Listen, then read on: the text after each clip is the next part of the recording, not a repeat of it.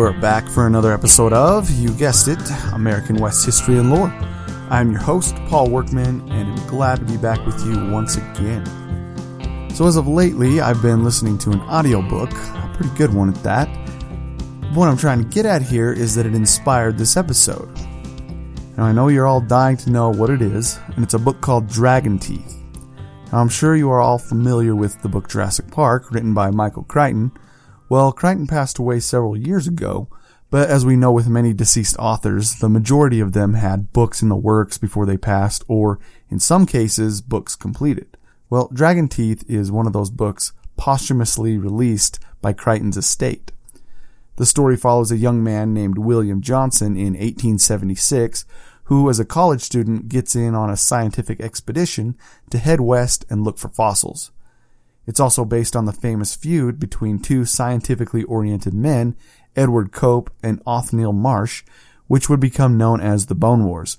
As one source put it, quote, the Bone Wars, the heated rivalry between two paleontologists that led to great fossil discoveries and their own social demise, end quote. This book started me thinking about the area I live in and how close I am to one of the world's most infamous paleontological sites, Dinosaur National Monument, and how discoveries there by a man named Earl Douglass in 1909 helped shape and define the area of northeastern Utah. Now, Dinosaur National Monument is an incredible place to visit, and tourists from all around the world come to northeastern Utah to see the site. Specifically, people who want to see the world renowned Wall of Bones, also known as the Carnegie Dinosaur Quarry which within an enclosed building is a rock wall containing around 1500 dinosaur fossils that lived during the late Jurassic period around 149 million years ago. Most of these remnants are from the Allosaurus, Apatosaurus, Camarasaurus, Diplodocus, and the Stegosaurus. The question though is, who found and exposed all of these for the world to see? The answer is a man by the name of Earl Douglass, who was the first to discover what would eventually become the Wall of Bones as we know it today. Now, Earl Douglass was born in 1862 in Medford, Minnesota. He had taken an interest in the sciences when he was a kid, particularly in geology, which would prove to be very beneficial and gain him much success in his professional career later on in life. His college credentials go as follows.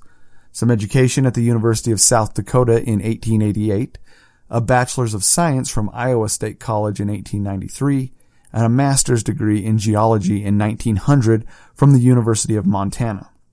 He taught for some time at several primary schools as well as the University of Montana, and in 1900 he was granted a fellowship at Princeton University. All of this led up to Douglass landing a job at the Carnegie Museum of Natural History in Pittsburgh, Pennsylvania, to study and work in the field of paleontology. Now, even to this day, the Carnegie Museum of Natural History is one of the country's most respected museums to learn about and see some of the great prehistoric items from the past.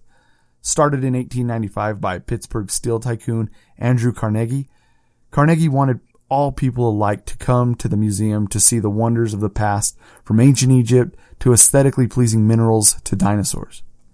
Around 1902, Douglass was sent to the field in order to obtain museum quality specimens in order to showcase at the Carnegie, and in 1905, traveling between Minnesota, North Dakota, Montana, and Idaho, he was commissioned to collect vertebrate and invertebrate fossils to, in order to obtain data to attempt to solve geological issues within that region. He eventually made his way to Utah in the summer of 1909, where he began searching for specimens near the Duchesne River in northeastern Utah. Soon after that, he was dispatched by the then director of the Carnegie Museum, W.J. Holland, to the area of Vernal where he was instructed to dig up dinosaur bones there. In his diary entries, Douglass talks about becoming somewhat frustrated due to the fact that the area he was sent to had no good specimens. It appeared to him that all of the good fossils had been taken already, and on August 16th, 1909, he stated that, quote, the bones were terribly broken up, and it seemed as if they had been churned up felt rather discouraged. On August 17th, however, Douglass's luck changed for him. He states that, quote, at last, in the top of the ledge where the softer overlying beds form a divide, a kind of saddle, I saw eight of the tailbones of an Apatosaurus in exact position. It was a beautiful sight. This discovery changed the course of Earl Douglass's life, as this area essentially became his full-time office. He, his wife, and son established a ranch near the newly discovered dinosaur quarry, and this is where he worked for nearly 14 more years. 13 of those years, the quarry being funded by the Carnegie Museum until they decided they had enough quality material. Around 1915, Douglass became quite concerned about the fact that many more people were beginning to enter the Uinta Basin to homestead. His fear was that the newcomers would disturb yet to be discovered fossils, and he decided to file for a mining claim, which he was denied by the government. But the Carnegie director, Dr. Holland, wasn't having this.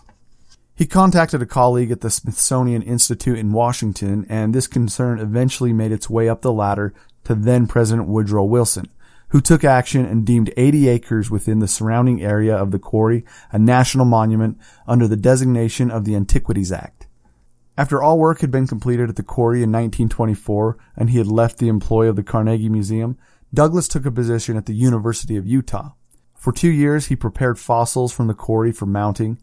After this, he spent the rest of his life as a geologist in the Uinta Basin before he passed away on January 13, 1931. In an article in the Steamboat Pilot on January 30th, 1931, they wrote this about Douglass. Quote, Professor Earl Douglass, who died last week in Salt Lake City, contributed much to the science and was nationally known. He was a scientist, poet, author, lecturer, and discoverer of what is perhaps the most complete dinosaur skeletons, said to be the largest ever found. For more than 30 years, Professor Douglass roamed vast areas of the West on hunting expeditions. His hunting, however, was not in pursuit of living game. His weapons were the prospector's pick and shovel, supplemented by a magnifying glass, and the game he hunted died so many millenniums ago that in its burial places no evidence has been found that man had yet arrived on the earth. I hope we can all be like Earl Douglass and quote unquote hunt for our own type of game, whatever that may be, in order to advance knowledge and help make the world a better and more interesting place. Now that's a wrap for this episode. I hope you've enjoyed hearing about Earl Douglass and hope that someday you can make your way to northeastern Utah and check out Douglass's discoveries at the Dinosaur National Monument. For further reading and show notes for this episode, head on over to AmericanWestHistoryAndLore.blogspot.com and follow the links there. Also, if you have any questions or comments concerning the show, feel free to shoot me an email at thepkworkman at gmail.com or head on over to the American West History and Lore Facebook page and post there. I would also love it if you could head on over to iTunes or Stitcher and give the show a five star rating and a kind review if you think it deserves it. Thanks again, and we'll catch you next time.